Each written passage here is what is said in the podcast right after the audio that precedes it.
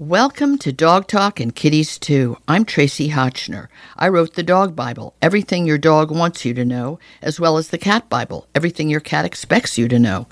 This episode features one of three guests who were part of my weekly hour long NPR show broadcast over the air every Sunday on WLIW FM 88.3, the only NPR station on Long Island where it has broadcast continuously for over 15 years. This show is about dogs, cats, and other creatures who share the planet with us. Please check out my other Pet Talk podcasts at traciehotchnerpets.com. This show would not be possible without the longtime support of Weruva, the pet food company founded and privately run by David Forman, who named it after his rescued kitties, Webster, Rudy, and Vanessa. Weruva is a quirky name for a company with whimsical names for the dozens of different cans and pouches of cat food they make. But what sets them apart is how serious David is about high quality nutrition. They were the first pet food company to use human edible ingredients and process them in the same facilities that make human food, remaining privately owned and run, accountable only to their own high standards. This show is also made possible with the generous support of Dr. Elsey's, the privately owned litter and cat food company founded by Dr. Bruce Elsey, a feline only veterinarian. He personally created many styles of litter to make sure that even the fussiest cats would not have out of litter box problems, the number one reason people abandon their kitties. Dr. Elsey also created his own brand of cat food called Clean Protein, the first dry cat food I can recommend because it's based on the protein found in a cat's natural prey. Dr. Elsey's is also the founding and continuing sponsor of my New York Cat Film Festival of which I am the founder and director, along with the annual New York Dog Film Festival, which premiere in New York City every October and then travel the USA and Canada supporting local animal welfare groups. Go to dogfilmfestival.com and catfilmfestival.com to find out when we'll be where. When I found out there was a fascinating young woman, I say young because I'm at that age where all doctors and cops look young because I'm older, apparently. Um, called Maggie Herskowitz, and she has rats. And I don't just mean rats, I mean rats that are her best buddies. Had to have her on on the show Exotic Pets, but I also just have to talk to her and have the world understand that there are so many ways in which people have the so-called human animal bond and all of it is good. But Maggie in addition has made I guess they're TikToks. I don't know. They are the funniest things I've ever seen in my life, in which she acts like a faux influencer opening box from Chewy with things for her rats. It is so great. It just puts to shame all those people selling eye makeup to unsuspecting viewers. In this case, it's promoting and celebrating litter for and food for rats, which just is a crack up. Maggie, uh, on, in, in addition to being basically the world's probably greatest cheerleader for rat ownership as a pet, you also got a degree from a veterinary college in Scotland. Uh, what, what's what's up with that? How did you do that? Because you did it remotely. I did, yeah. So I'm, I'm first of all, thank you so much for having me on, and I'm, I'm so excited to talk about all those things. Uh, the first thing I'll say is it's actually YouTube videos. Um, I should be on TikTok, but the same way that you're at an age where you feel a certain amount of old, I feel so much older than the people on TikTok. Oh, and that's so funny to reach out to that generation. But uh, they would yeah, love you. Doing, a lot yeah, more people would have rats as pets if you got on TikTok. on t- TikTok, and, TikTok, and they should be. And it's funny that you said eye makeup because I'm planning on posting uh, tonight, December 22nd, uh, a video about uh, your guide to cruelty-free makeup uh, for 2023 Christmas uh, because they are tested on rats and uh, oh. other small pets. So I think and people, you know, when you said we're opening it up to all animals, I don't think people realize how many cats and dogs are used in animal testing in America alone each year. We think of it as something that only guinea pigs and rats and rabbits are relegated to, but uh, even what more you know mainstream right. people would think of as traditional companion animals are also still being tested on even for cosmetics in America. And I, um, and I just so, want to add, Maggie, that many of these tests are no longer required by law, but there's correct. a whole industry that makes a fortune on it. So they're mm-hmm. doing that uh, to just line their own pockets and certainly. Yeah, we don't. Yeah, we were. We all remember the bunnies and the mascara, but you're right. It Yeah. goes on and on and on. Even if it's Yeah. just you know under eye cream, which most rats don't need, right? I would assume not. Um, but I'll, I'll be so excited to share that video. And I was about to go off on a whole tangent about that, but I realized I still haven't answered your first question. Right. The first is question is how did I've- you get a degree from a How vet did I college? get a degree? Right. So yes. So my degree is a Master of Science in International Animal Welfare Ethics and Law. And I got it through the University of Edinburgh's Royal Dick Veterinary School, um, or School of Veterinary Studies. Yes. Um, and what's super cool about it, it's considered one of the best veterinary colleges in the world. it is. And It is. I started this degree uh, during COVID because I'm a theater writer and I was living in New York City and all theater shut down. And I've always loved animals. I had kind of been looking at this degree. And what's interesting is a lot of schools in that year of 2020 kind of took their programs online and tried to adapt to remote learning. But because this degree is specifically in international animal welfare Right. ethics and law, this program has always been online. So it was super wonderful, super tailor made to be taken from anywhere, wherever, at your own pace. Um, so when you were locked in your house with your with your rats. with my rats and my dog. Uh, and I want to leave him out. Uh, Rocky's sitting right here. He's a good boy. Um, But let's just but- interrupt for a minute. So Ross is what kind of dog? Uh, that's a wonderful question. Um, Rocky, what kind? He's he's small. He's white. He's furry. I think he's some kind of little terrier mix goblin thing. A goblin but- terrier. Okay, so Yeah, we're going to call terrier, him but- a, a goblin terrier, but he should want to kill the rats. So how how, how do you say- interrupt that behavior? So when I went, so when I first moved out to Los Angeles, I had a different dog who was very very old. When he passed away, I needed a good like six months recovery, you know, mourning before I could heal my heart and bring a new little friend. Yes. Uh, and at the time, I had a particularly calm and brave rat named Violet. And when I went on visits to the foster parents of the dogs I was adopting, I would send a text and an email saying, Hi, um, I have pet rats. And with your kind permission, I would like to bring one of my rats Oh my uh, to your house to make sure that this dog is going to be okay with them. Uh, because for safety's sake, I'm obviously never going to let my dogs and rats interact directly because that would be right. irresponsible. But I'm also not going to put either a dog or the rats in a situation where I have a dog with a high prey drive who's constantly barking at the cage, Well said. going crazy, wanting to get to them, and then the rats are in a constant state of terror. Yes. So I put Violet down in her little cage in front of Rocky, and he kind of looked at her, kind of sniffed her, and walked away. And uh, I I just had my two year rockversary with him, and he has yet to show any interest in the rats one way or another. That's uh, he loves his oxbow rat food. The only time he's around the rat cage is he will go sniffing under the cage to see if they've pushed any of their kibble out while burrowing, and he'll like eat a little, like one little piece of oxbow kibble here and there, but Oh, otherwise so he, cute. he leaves them alone. So we have to say that Oxbow, which is one of the wonderful companies that's a sponsor of Exotic Pets, was one of the products that came out repeatedly, hilariously from this box from Chewy because they really do make amazing food for small They mammals, do. right?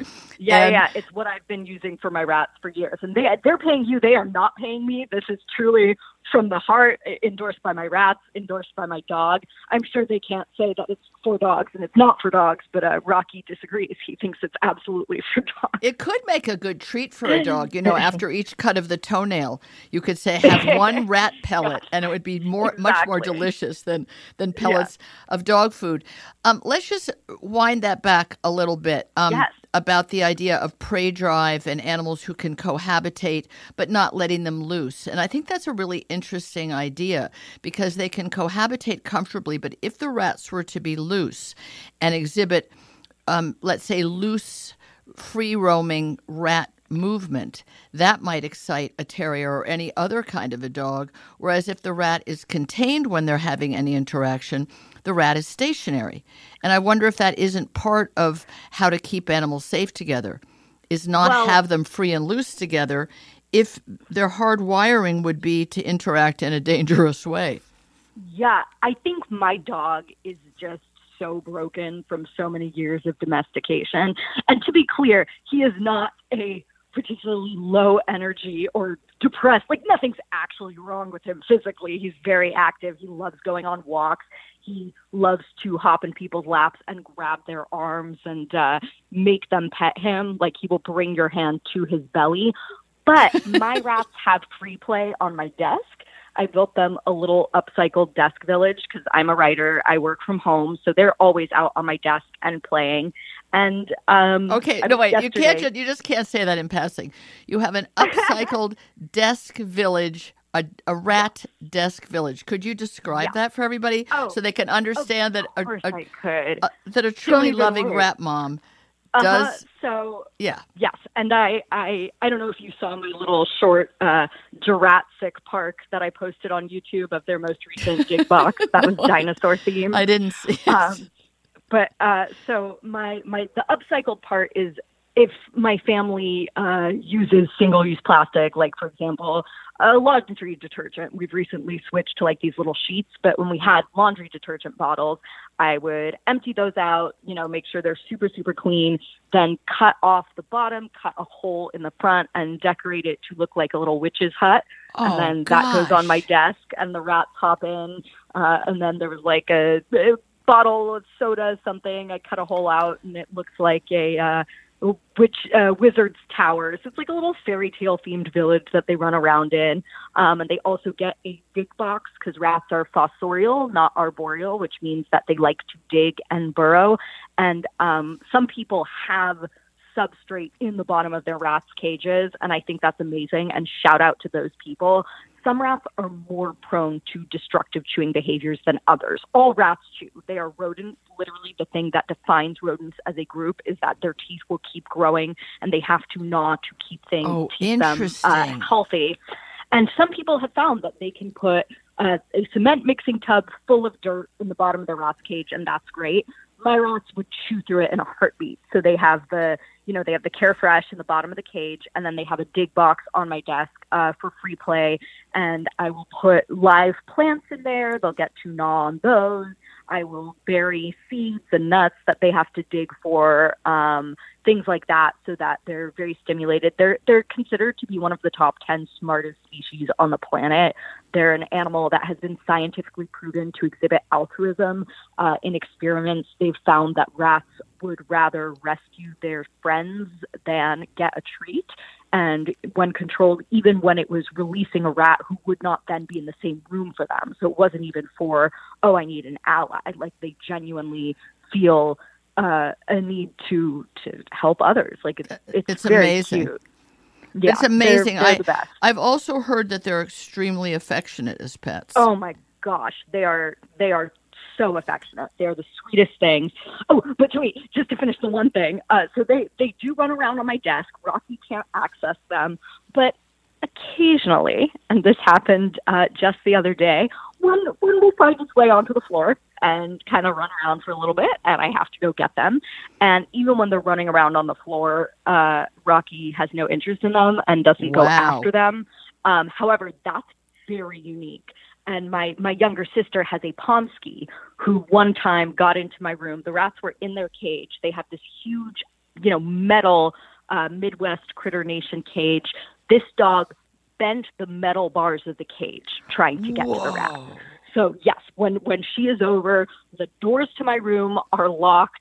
The gate separating the upstairs from the downstairs is locked. So you're going to have some dogs where even if the rats are safely tucked away out of sight, they're going to smell them and want Yes. to tear them apart. And then you're going to have dogs where the rats can be free roaming on the floor and they're like, "Oh, what's that?" Anyway, back to sleep. But that's that's few and far between. And I do think it's smart for safety's sake that if you have animals cohabitating in the same house, like you know, I could never have Moana is the the devil dog's name. She's very sweet, but I, I could never feel comfortable No. if Moana lived in the house with my rats. Like I I prefer to still make sure Rocky and the rats are never going to interact directly, but I know that if there was some horrible accident where a rat is loose and Rocky's loose, the chances are pretty good that everything's going to be okay. But we're not going to test that theory out. and, and, we also don't know if the violets in there would, would give Rocky a hard time if he should if he should show the least bit of. Uh, of yeah. hostility towards them. Who knows? The rats could mm-hmm. win. I'm thinking oh. of Templeton, the world's oh, most yes. famous rat, right? In in mm-hmm. Charlotte's Web, who is one of the great characters in literature. I don't think children's literature needs to be segregated from adult literature. And sure. he's so smart and so funny mm-hmm. and he's got like such an attitude, but he loves yeah. to eat. Do you have to yeah. worry as a rat mom about overeating?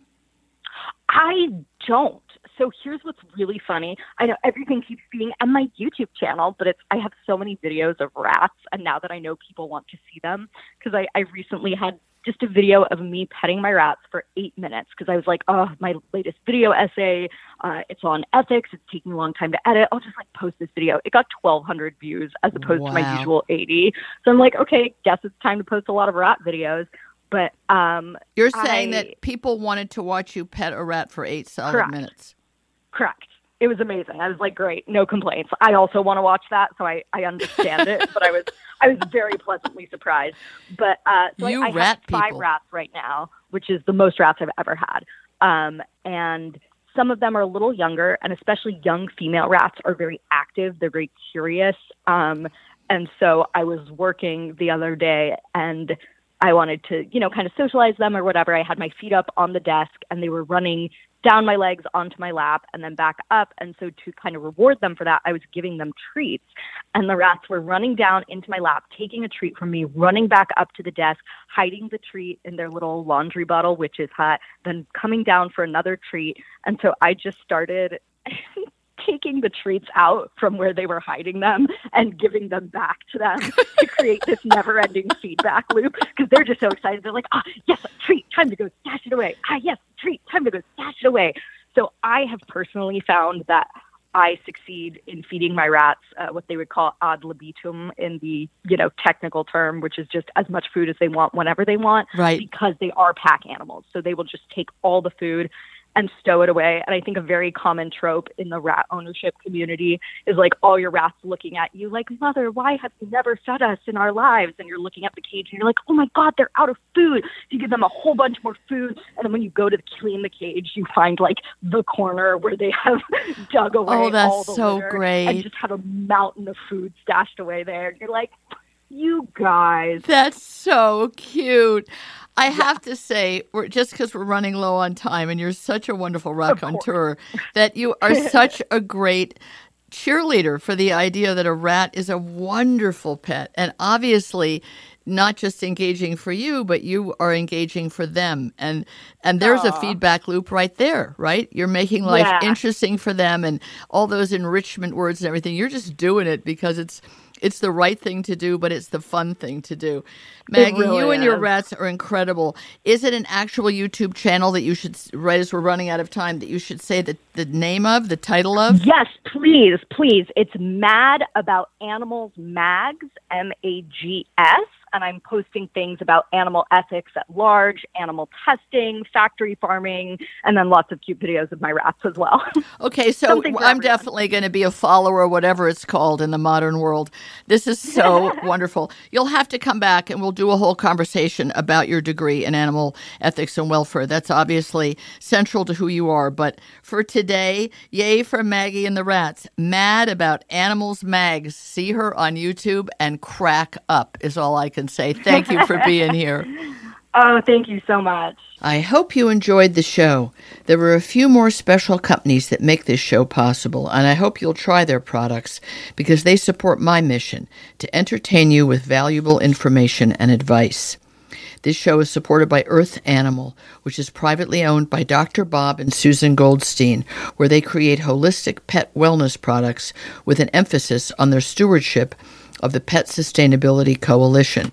Earth Animal makes a dazzling array of healing products for dogs and cats, as well as the innovative dog chew No Hide and the hybrid dry food Wisdom, which is sometimes all that my picky Weimaraner Maisie will eat. The show is also brought to you in part by Evermore Pet Food, privately owned by two dedicated women who take human edible, ethically sourced ingredients to gently cook dog food that is then frozen in pouches and shipped right to your door. They founded and run their own company and answer to their own high standards without interference from venture capital investors. My dogs love it every single day.